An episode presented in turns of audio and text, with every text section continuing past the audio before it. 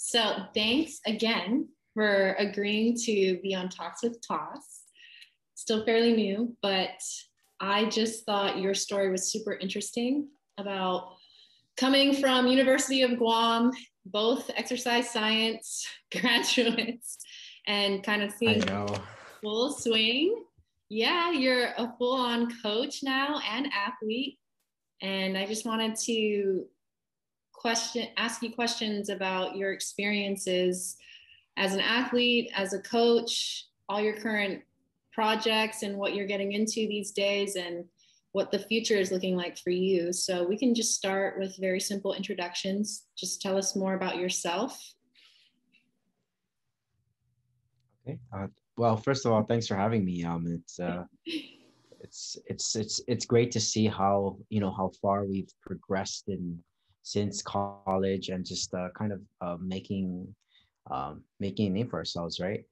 So mm. um, yeah, um, I graduated in 2013 uh, with a bachelor in science, right? Uh, with in exercise health sciences with a concentration in exercise science and a minor in nutrition. So that's way back in 2013 and it's not too way back. It's not you know, I, I graduated in 2015. Same degree. Yeah, true. But I, I am I am approaching a decade. You know, You're right. Since I graduated from college. So, so uh, here I am. I just turned 30. So it's uh it's a new decade to experience. Um but yeah, so let me let me let me talk about myself, right? Um, so yes, I am currently I am a um, strength and conditioning coach and a weightlifting coach uh, for uh, a uh, Filipino Olympian um, in weightlifting, Hidilyn Diaz. She is um, going to be a four-time Olympian um, and I started working with her in 20, the start, the end of 2017 to the start of 2018, I started working with her. And it's been a long path and journey to get to the Olympics. Um, but yes, I, I did. I also do, I am also a remote coach. So I work with athletes around the world. I have athletes in uh, Denmark, Italy, the US, Saipan, uh, Philippines, Singapore, Brunei, mm-hmm. uh, Spain, and Japan. So I have I have athletes from around the world, weightlifters around the world, and I think uh, for me, being a former national team weightlifter, um, I I kind of found a passion in coaching because I my athletic career uh, couldn't go as far as I wanted, but I shifted focus into coaching, and I felt like I was a better coach than I was an athlete, but I do use my my training and being an athlete as a means for me to further my progression as a coach. That's awesome. Right? So, yeah, yes. kind of transitioning that experience and and sharing that with the athletes you're coaching right now and training right now. Correct, correct. That's great. And so the Olympics is what July 23rd, correct? Yes, we're about 15 days out till the start. When are you heading yes. out? we leave Malaysia on July 18th. Okay. So we have, yeah, a few more days, actually, a few more weeks before we we head out. So right now, our preparation is is is um has been more so towards focused on uh, mental conditioning because I think strength wise we're, we've already met where we need to be. Uh, so now mm-hmm. it's mental conditioning so preparing my athlete mentally and also just um, fine tuning any quirks in the technique. Okay. I meant to ask this later on in in our talk but since you brought it up that's such an interesting component as as a coach how do you how do you navigate that with your athlete in, in preparing them mentally because it's a highly stressful environment they're on the platform by themselves. She's a four-time Olympian, so I, I, I can imagine the the pressure is just astronomical. Can you talk a little bit more about how you go about that with with Hidilyn? Well, you know, um, a lot of my specialty um, in coaching that I've acquired through the years um, because of the the psychology courses I took in my curriculum. Um, it, it, prepared me to really understand my athletes. Uh, it prepared me to really, um, you know, kind of empathize and to be able to to work with their mindset. But you know behind there also is is not only just me as a strength and conditioning weightlifting coach but she also has her head coach which is focused primarily on the weightlifting aspect. And she also has a nutritionist and a exercise uh, psychologist. So all of us kind of work together um, to meet one goal one standard. Mm-hmm. and and and i think like for me as from the mental aspect it's really about in training because I do the programming in training it it basically comes down to um, adjusting on a needs basis so like with weightlifting um, you generally have the specific parameters for your training the percentages and mm-hmm. um, you can even go by the rpe model but really what what what we essentially do is we adjust based on how the athlete feels. So like for the day if the athlete doesn't feel so well um, then i adjust the sets and reps depending on that. And that kind of takes away the athlete's mental capacity in terms of having to think about what's next. We just say look do this. Don't worry about it. Do what you need to do. You lift you focus on that. Um, and with that we we make sure that we fine tune as coaches and all of that we fine tune all of the the necessary components that need to be changed in training. That's awesome. I love the team approach. Love it. Uh, yes it's all about collaboration for sports sciences. Heck yeah.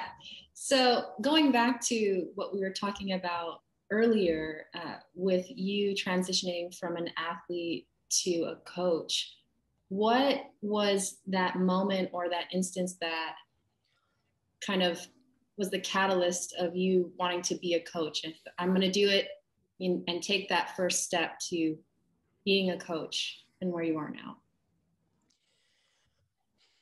I think the catalyst was my injury. Um, mm-hmm.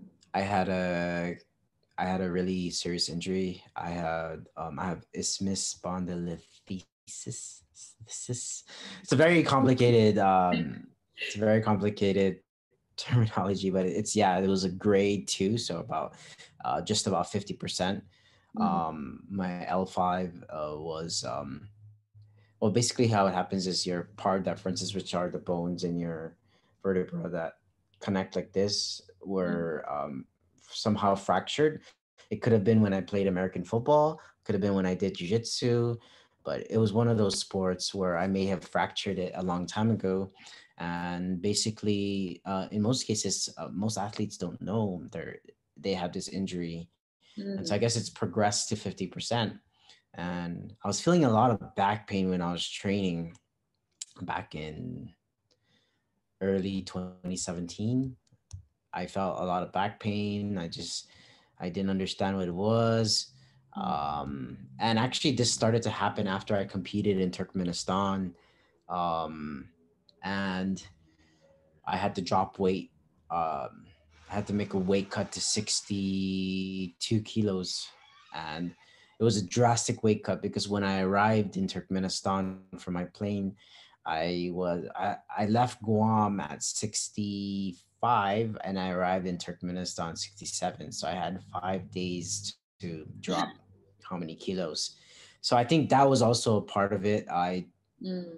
didn't I didn't have the best competition, but I I made weight and everything was in the books.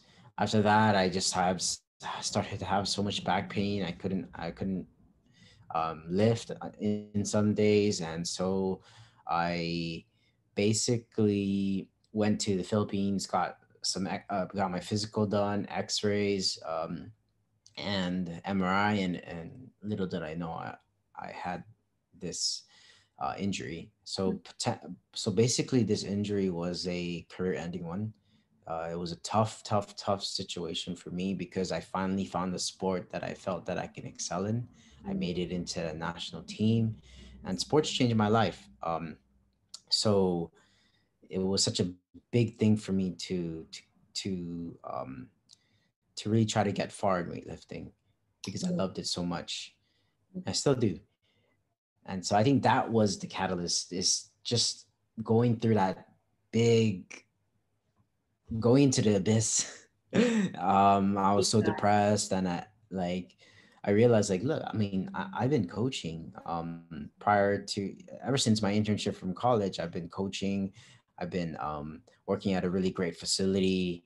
Um, learned from some of the best on the on the island, um, the Claros brothers, and just being in a environment where they really taught me how to to have fun, but at the same time be the best coach you can be and I can attribute a lot of my foundations in coaching um, with them, and I appreciate them for everything they taught me. And um, of course, this journey never ends as a coach. You continuously learn, and I I realized like, look, you know, I love weightlifting. How can I give back to the sport um, that I love so much without, even though I can't compete? And it just made more sense. Transition into coaching I think I, you know, it, took me a while to gain the, the courage to really get out there. Mm. Um, and of course, Hidilyn didn't just trust me like that. You know, it, it took a long decision. Um, I left my job. I had a full time job. I worked as a filmmaker. Uh, on the side, I was still coaching, and I left all of that behind to pursue this goal, this dream, to see how it worked. And, and it wasn't an easy road nothing was handed to me. I literally had to work for it. And I realized, look, I, I'm I think I'm a pretty decent coach. I um I was a decent athlete. I mm. think that I can put these together and um, really help people. And that, that was my my biggest dream uh, to become a coach is to help others because I didn't have that when I was young. I was obese and all this stuff. So all of the things from my past that really affected me attributed to where I am now. Mm-hmm. So it really got me to where I am. It propelled me to where I am because of that.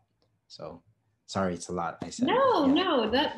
it's, I mean, I didn't realize. I, I don't. This is my first time hearing about your injury, and what a powerful experience it is to to take what is seemingly just the worst time in your life and pivoting instead to having this new type of goal, this new career, and then pushing through your your comfort zones and risking it all because man, I, I can definitely not relate when it comes to injuries, but feeling feeling like I, I had to give up rugby, so to speak, to go to PT school, um, give up everything back home with the Olympic Committee. Um, and just everything that we are we were comfortable because i mean we were always at the box at custom fitness uh, with the claros yeah. brothers doing our thing but i don't regret it at all. I really don't. And now like for you for me i think we're both in better positions to help other people and to continue to grow those sports which is awesome. And just seeing seeing that i feel like it's super common with coaches especially quality coaches that are not just there to give you a program and, and that's it. Maybe change a few things give you a few cues but that emotional aspect that's tied to their why and the the thing that pushes them to to helping athletes be the best athletes that they can be. Those are the best coaches. Those are the coaches you want. And i think it's so important with kind of being consistent because you're right. Athletes don't just trust trust coaches from the get go, especially early on in careers. But you remaining consistent, you you risking what you did to to be that coach for Hidilyn and staying staying that route, persisting regardless of what the risks may be, regardless of the, the possible outcomes, because you had already been in that position where this sucks I hate it. What am I going to do now? How can I contribute? How can I give back um, now that we're here? So that's awesome. I, I, I'm really glad you shared that because I'm sure it's not something that is just so, so willing to share, especially knowing that I'm going to, you know, put this out there for everybody to, to listen into, to watch as well. Uh, so that pretty much answers how you became involved with the Philippine Olympic Committee. Uh, do you have any, uh, I guess, reservations? Anything to add? no, no, no. Reservation. no reservations when it comes to going to the Olympics because this is your first time, uh, correct? That you'll you will be yeah just a part of an Olympic team with an athlete. Yes, yes. This this this yeah. This is the first time. This is the. Um, it's actually even it's it's uh, yeah. It's definitely the first time. It's it's such a. I, I'm getting anxiety because I, I want it to happen already you know we it's like just from the delay with with the uh, pandemic and everything it was supposed to be last year right? And with the pandemic it just pushed everything back another year. Um and of course it, it altered a lot of the plans but yeah it's it's i mean how it feels it's just it's surreal. I couldn't believe we'll get this far with everything we've been through. Um it was a tough, tough Olympic pre- preparation, especially because of the pandemic. And you know, every country responds, right? And we've been in Malaysia already for more than a year, um, and it's it's it's it was so crazy how everything happened. We came here initially for a training camp prior to the Asian Championships, which was a pre-qualifier for the um, Olympics. For the Olympics, yeah. And what happened was during the preparation, the lockdowns got imposed. So oh we were oh training in the national training facility from Malaysia, and then a month in, we find they Kuala Lumpur imposed this lockdown, and they kicked everyone out of the Olympic. I mean the national training center for Malaysia.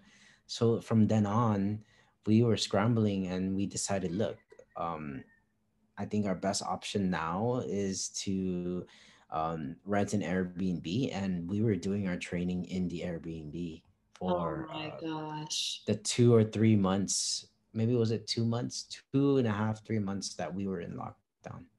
Mm-hmm. So that I had to really adjust the programming. It was very disappointing that the Olympics got postponed, but we needed to keep going. So I transitioned a lot of our training um, and surprisingly enough, it preserved a lot of leg strength for Hidilyn, which was such a gamble to take.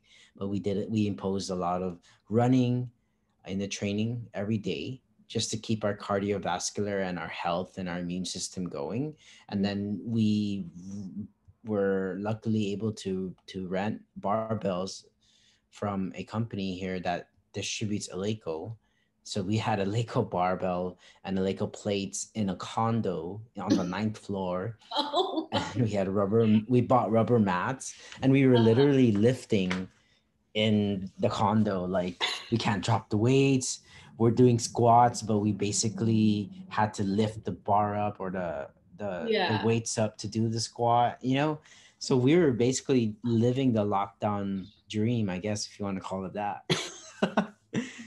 and yeah we were we were just doing everything we can. And my and this is where strength and conditioning really paid off because you can't do any really much at all any weightlifting. For a while we were training squats with with a bamboo stick and, and water jugs before the barbells came. Oh my so the transition was oh yeah. It's and you know what I think that's where the creative side came from when I was coaching, you know, back in mm-hmm. Guam, because um, when I was when I was teaching uh, CrossFit for a while, it, it, made when I was programming, I had my own uh, um, class yeah. and uh, with my boys, you know, my classmates and everything. And you, this is where the creative aspect of coaching came in. It's like, look, how can I give these people, um, these athletes, um, and some of them weren't even athletes they're just hanging out with the boys right how mm-hmm. how can i how can i give them a training training that's that's one fun it's two that's challenging but also three beneficial for them and mm-hmm. this class was so successful for a while and um it just it just it just made me more creative on how i would uh, think as a coach because it's it, with a coach it's it's you know it's important to, to be a textbook coach yes to have the textbook mm-hmm. knowledge but also there's a t- there's a time and place to to get creative certain mm-hmm. sports can call for just simple textbook stuff but also other sports can also cater to um, being a little bit creative like some people say like oh you, you know some people have this belief where oh you're you know you don't have to just do the extraordinary to get the most out of athletes yes that's true too mm-hmm. um, but we have to understand that like as a coach you continue to test you continue to assess you continue mm-hmm. to find at the end of the day it's not about you as a coach it's about the athlete mm-hmm. so you you mm-hmm. find what's works what works best for them some of them can can be um, different from from what's on what's what is said in the textbook you just make the small incremental adjustments and if it works for them if it makes them you know um happy mentally you know exactly. then that that's the way to go. Yeah. Yeah i i doubt any book has use a bamboo stick with, with water. Yeah. And i can only imagine yeah. just how how fun that would be and just like you said that mental aspect as an athlete. I mean geez i i, didn't, I definitely didn't have a barbell during the the lockdown period but i just remember in the backyard there was this large metal pipe i think it was for for water or whatever that dug up randomly when we were cleaning out the backyard. And i used that to back squat. I i mean i wasn't going to buy equipment. There's no way. And so but that alone you just feel so so so much more productive than if you did air squats. It just feels better. It feels more of of you definitely have more of an effort put in to to actually squatting. So that that is definitely not found in textbooks at least from what i've read so far. Yeah.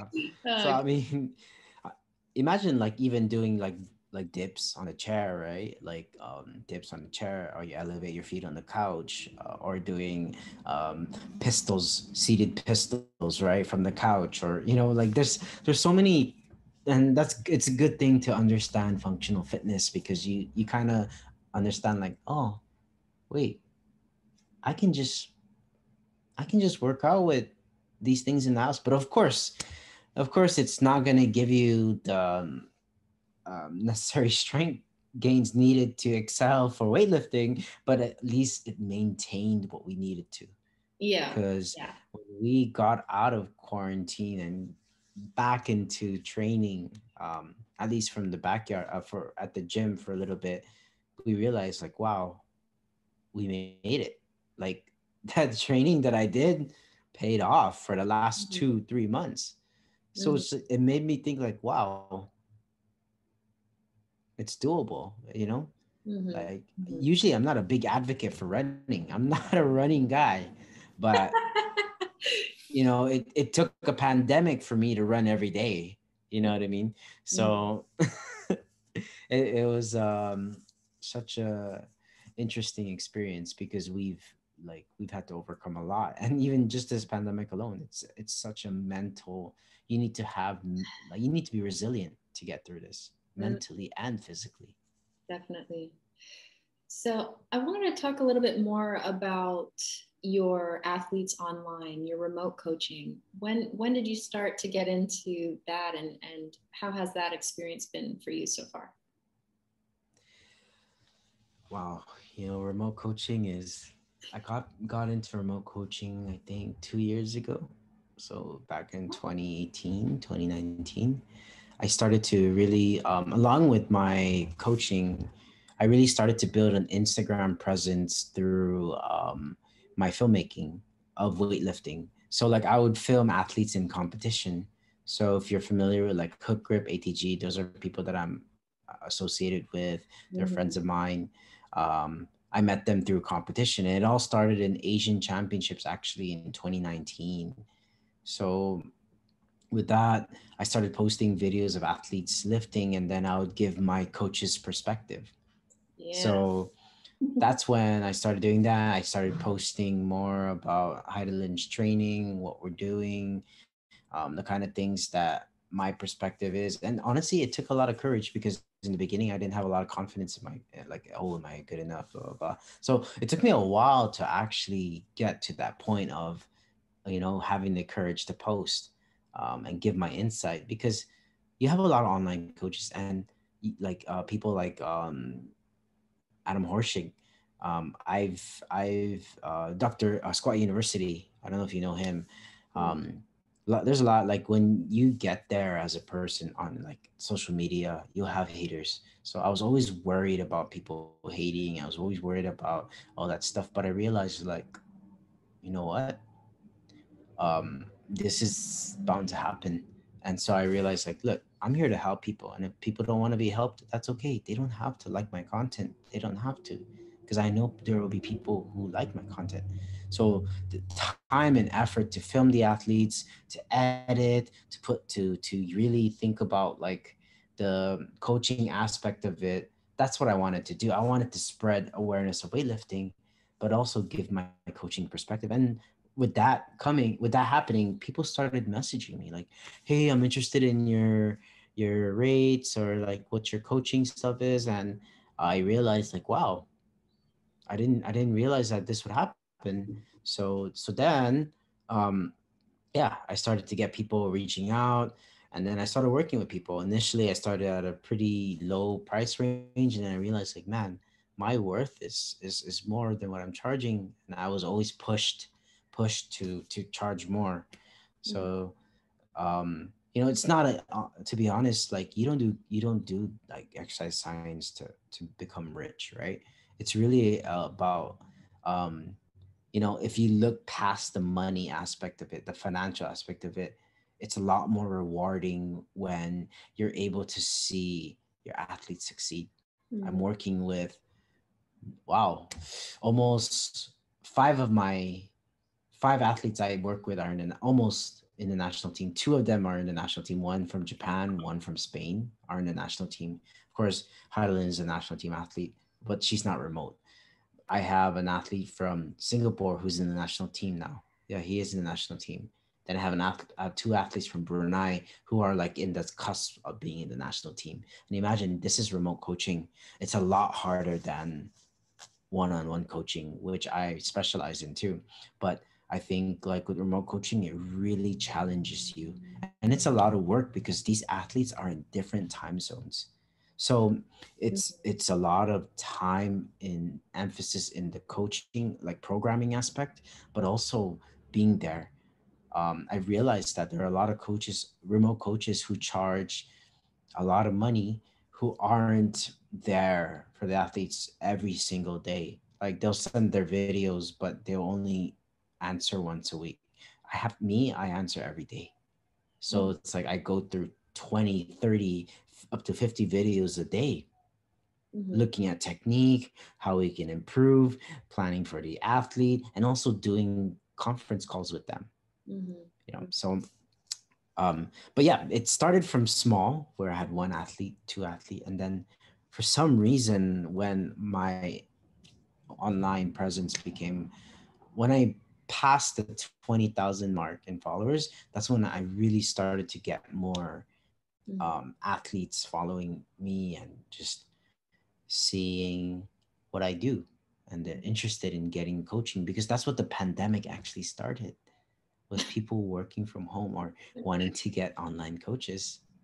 God, so timing of it all.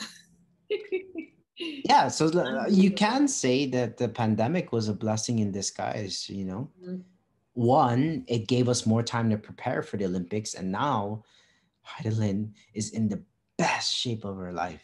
That's like she's she's she's snatching and clean and jerking gold medal numbers. Gosh, so exciting. And, yeah. And at 30 years old, she's hit lifetime PRs. I didn't realize so, she's 30. Yes, she's 30 years old. We're, we're the same age. She's mm. 30 years old. Uh, she's been in the sport for 19 years and you know if you want to attribute like her success it's similar to manny pacquiao she like she came from nothing and that's what really drew me to her was she came from nothing she her family's poor and to be able to win a medal in 2016 the first she's the first female Olympian to win a medal for the Philippines. And this this Tokyo will be it's now people are waiting for the first gold ever for the Philippines. So this would be a big thing, right? Um, when she wins gold. So uh, I can't wait to watch. Oh my goodness. It's going to be interesting. Let, let's let's see how um, it play it pans out. Yeah. Um, we're preparing for this. Like we Asian Championships wasn't the best competition because it just wasn't the the we didn't have the full team. There was just a lot of circumstances and 15 months um, since Hidilyn has been on the competition floor. So you mm-hmm. have to imagine like if you haven't been on a platform for 15 months, it's going to be a lot of nerves. Yeah. So now we're prepared, we're ready. We learned from our mistakes in Asian championships and we're ready to to bring a gold. I mean, as a Guamanian, as someone from Guam, from a small island in the Pacific, it's such a crazy experience, you know, to to to get on this international stage. So point being why I had to, to talk to you before you head out. yeah, yeah, that's true. And I really appreciate like just yeah. um still a lot to achieve. I mean, I'm still very young, and I think that's that's what it is for us professionals. No, like we're we're very young, so a lot of people think, oh, they're young, they don't know, they don't have the experience. But you know, let let's let's have our knowledge and actions, you know, change their minds, right? Mm-hmm. So yeah, that's that's that's um essentially it. so how many how many athletes are you currently coaching online? Good question. I think I have. I'm pa- I'm I'm literally getting past my limit. Um, I think fifteen, maybe. Awesome. Twelve to 15 mm-hmm. But some of them are like some of them are projects. You know, like I have a youth athlete from the Philippines. He's a youth record holder in powerlifting, but he wants to learn weightlifting. So oh. I coach him oh just out of like his family like his family's not really uh, well off so i'm kind of doing it as a way to give back. So i'm mm-hmm. i'm giving him coaching and and um, programming so that he can eventually make his way into the national team um, for philippines. He's a young boy very strong and i'm also working with grassroots uh, athletes here in malaysia but mm-hmm. one-on-one they join us in their training.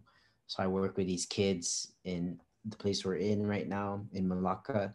Um, we're in like the province area. Mm-hmm. So we have these kids from like the province, um, the villages that come to our gym and train with us. And they've, they've, oh man, they've, they progress so quickly. And I think that's what, what I love is the fact that I work with grassroots. So like the mm-hmm. kids, I work with elite athletes, I work with recreational athletes.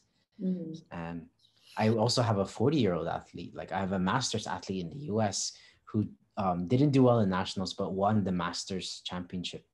Hey. So, so uh, yeah, it's, it's, I have a, quite a resume of athletes, but um, of course, you know, there's a lot of work that goes into it. And I think the limit is already there, the threshold in terms of how many I can handle, because um, it's a lot of late nights um, yeah. being able to to cater to these athletes, especially because of my my my why, right? Um, I want to be there 110 percent. You know, I want to give them everything, every uh, everything I can, give the best coaching I can. So. So speaking of which, how how do you balance being an athlete and being a coach? Because I know I know you still do some weightlifting. I know you haven't parted ways completely, Jules. Oh yeah, I train. I train six days a week. I train six days a week. I train. I do double sessions. Basically, essentially, it's it's a rule again. You know, it's a rule I learned right here, like not to coach and not to lift at the same time. Right, that's something. It's basic, right?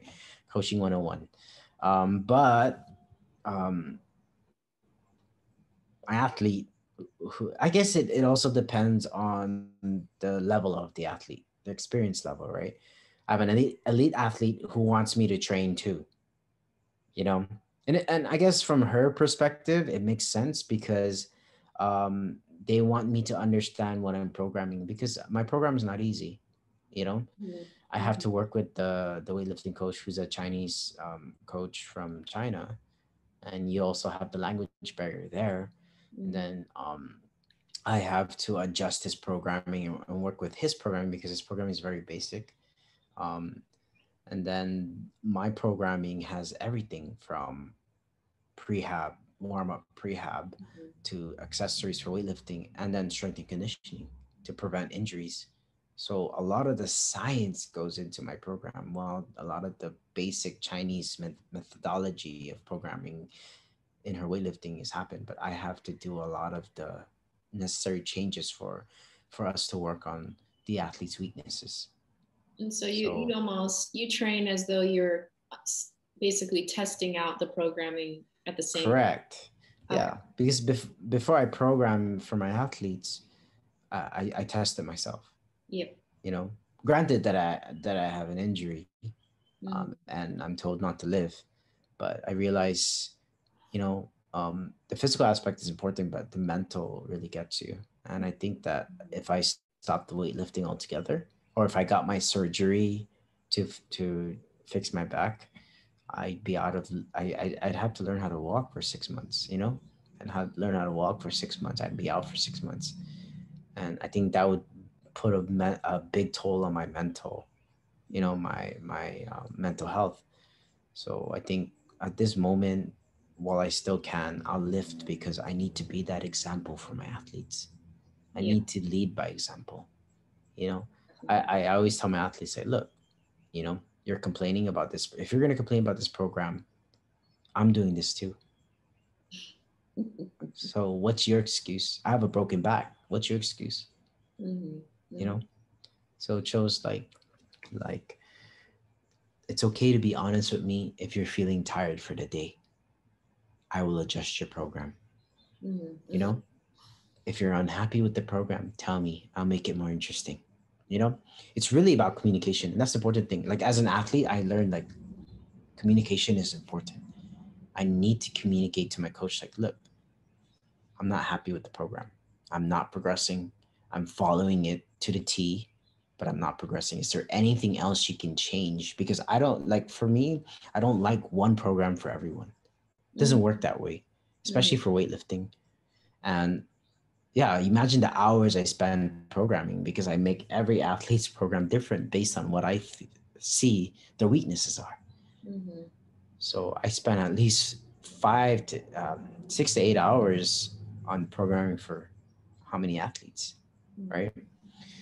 and um, uh, it's a lot of work and like i think a lot of the re- realizations being an athlete was like wow mm-hmm. you know i didn't give my coaches enough credit you yeah. know i didn't give them enough credit like i thought like oh they're just you know there to give me program blah, blah, blah. i didn't realize like okay so this is what it's like you know to work with athletes like I worked with, I mean, when I was coaching back in Guam, I worked with different sports, right? But we had one basic goal, you know, get them conditioned, get them stronger, teach them weightlifting, you know, teach them, teach them how to be creative with your programming. How will it uh, translate into this? And like, there's some people on, on Instagram that have really good um, information on how to translate certain things. Uh, there's a guy, I think, uh, Real Game Athletics he does a lot of like sports specific strength and conditioning stuff. You Squat University who teaches you from a from a PT's perspective. And mm-hmm. honestly, from the PT's perspective, I am so glad that I interned under a physical therapist because it made me understand how prehab works. You know, and now I, you know, a lot of weightlifting coaches don't prescribe prehab to their athletes.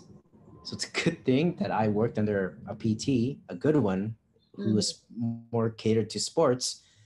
It's a good thing I worked under him because I learned so much about because um, I had my own, my fair share of injuries, wrist injuries, shoulder injuries, and you know he helped me get get through them, right? And it made me understand like, look, I'm not a PT, but it's important for me to to work with a physical therapist, especially for weightlifting, mm-hmm. to work with a physical therapist to see what helps, what works best for my athletes.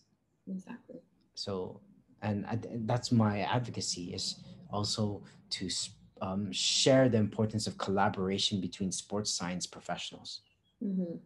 That's that's really an important thing that I learned as well is from from transitioning from athlete to coach. Yeah, it's just working together.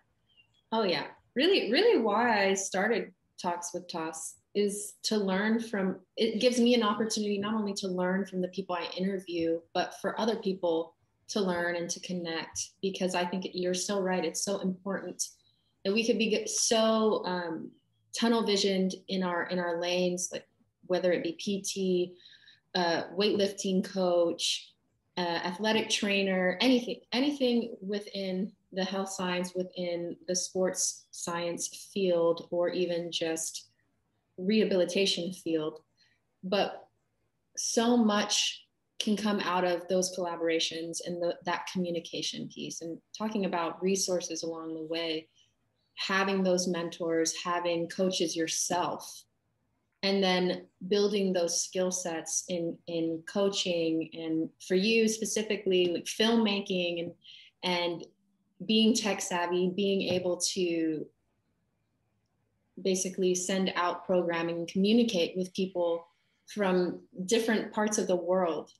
So those things aren't, you know, always highlighted when it comes to, you know, whether it be an undergraduate degree in health science, whether it be a doctorate degree in physical therapy, or a degree in athletic training. And so those things I think are so invaluable to your success, as a professional. And so with those with that being said, as far as those resources, are there any other things that helped you along the way outside of having those mentors having that communication skill with coaching, all of those experiences? I think a lot of this, a lot of it attributed to my upbringing and also all of the hardships I've experienced, um, not just from growing up, but just even in recent times. Mm-hmm. I think a lot of it attributed to that because I've always had this, I always grew up feeling like I needed to prove myself. I always grew up feeling like um, I need, in order for me to make change, I need to really sacrifice. I need to really put in the work. And mm-hmm. um, in the last decade, in my 20s, I know that I did that. I mean, there's still more to do, but I'm still very young. There's still more hardships I need to experience, still more challenges that'll come. But I, I think those were a big learning, you know, it, it, taught me a lot about life, taught me a lot about like mm-hmm. also leaving Guam. I don't think that if I didn't leave Guam, I would never experience, you know, like, cause it's so easy to get complacent back home. Oh, yeah. Like, like right now I'm homesick. Like I'm really, really homesick, but I also don't regret leaving because it was such a nerve-wracking thing to leave a full-time job um, to leave everything i know right? Mm-hmm. and to be out in the philippines for instance um, which is like my father's side i'm half filipino right? So it's like oh you know maybe it'd be an easy transition you know? I don't know how to speak tagalog but um, you know i left i and wow, it's such a culture shock. The mindset, you know, it's very similar, similar traits to what Guam, you know, but it's mm-hmm. just such a different experience being in a big city. Like I realized how naive I was being from a small island. Oh gosh, me too. you think, yeah, you think everyone's friendly, you know, you think everyone's has your back, everyone's legitly like nice. But I realized like, no, people will just you know pretend to like be your mm. friend so that they can you know use you you know things like that like you realize yeah. like wow you know because especially you're a foreigner it's very easy for you to um for people to want to take advantage of the fact that you're a foreigner so mm. but it, made it taught me a lot it taught me a lot about how how fortunate i was to be born and raised on guam okay. how fortunate i was to get the education that I got, to meet the people that I got, to to have the internship that I got, to have all of these things. Yeah. You know, we're very, very, very fortunate. But it also reminded me, like, look, I'm not from a rich family either. Mm-hmm. I, there was a time where my family was doing pretty pretty good, pretty well off, but then um, the financial crisis back in 2008 was it 2008 happened where we, we had inflation, right? Mm. And my um, you know, my mom lost her job. She had a really good job, lost her job, and we went from middle class to like okay, you know. So I understood what it was. And in college, I had to to fund myself, you know. Um, so I understood what I understood a little bit of what struggle was, but it wasn't until I got out, I left Guam where I realized we are so lucky. Mm. We are Mhm. so fortunate to be from Guam, to have people who care. Of course, you'll have bad apples in Guam, but in, in most cases, the the island culture is so is so Good. it's all about family. Yeah, it's so So good. good. Then when you go into like somewhere else, you're we just can like, talk all day about this. We can literally Yeah. talk all day about the struggles of being removed from the island life. yeah, it's it, ridiculous. Um, just just different. But you Mhm. know what? Um, it just makes you understand, like, you know, like for me, it made me understand why my my my parents, you know, left. My mom left Japan while while my dad was removed from the Philippines. It made sense, you know. It's a better life, but a more simple life rather. Mhm. um and so yeah it's just just going through that the learning experience meeting these different people like it's a dog eat dog world you know Mhm. especially from a professional setting too like the strength and conditioning market in the philippines is very saturated Mm. very toxic it's just um so you know you'll have a lot of people that will hate Mhm. you have a lot of people that will be envious, you know, but not a lot of people know the story, you know, of how I became a coach and all that stuff. So a lot of sacrifices. Well, definitely. You can only imagine. Yeah. Seriously. But I can relate with leaving everything behind and living in a completely different place. Um, but It's such a transition. yeah realizing though at the end of the day i owe a lot to this experience i really do um and i and i don't, I don't think i would have changed it you know if i could go back i don't think i would have but Yeah. for for anybody listening for for current coaches or people considering coaching is there what advice would you give if any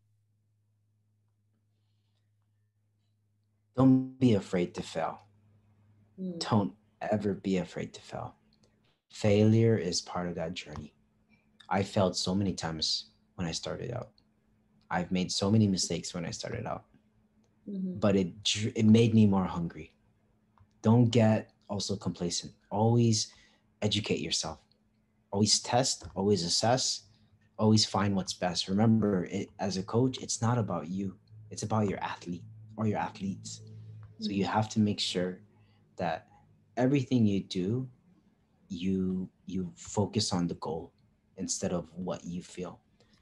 Of course, when it comes to working with athletes, when it comes to you as a coach, as a person, do what makes you happy.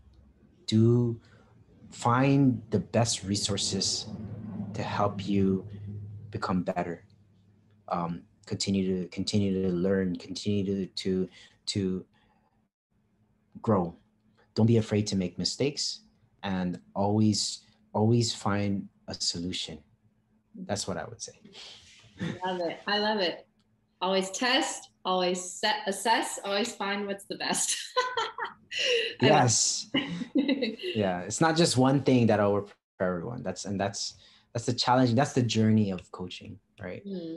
so so jules where can people connect with you? Um yeah i have an i have an instagram. It's at i'm julius i am julius letter i letter m julius and i also have a facebook you can follow me or like my page on facebook just search coach julius naranjo you can actually go to my link in my bio of my instagram and it has it has all the links to my socials. One stop shop. So at I Yeah. I M Yes. letter M as in mom. yes, Um, Julius. And so last question, most important question. Where can you wow, what is your favorite muscle? I I don't know why I just said that. What is your favorite muscle? That's a good one. If it's a if, if that if you can't answer that, we can we can pivot. We can ask what your favorite list your lift is. Your favorite lift. I can't speak tonight. What is wrong with me? It's okay. Uh, well, I think my favorite. Okay, I can answer both if you'd like.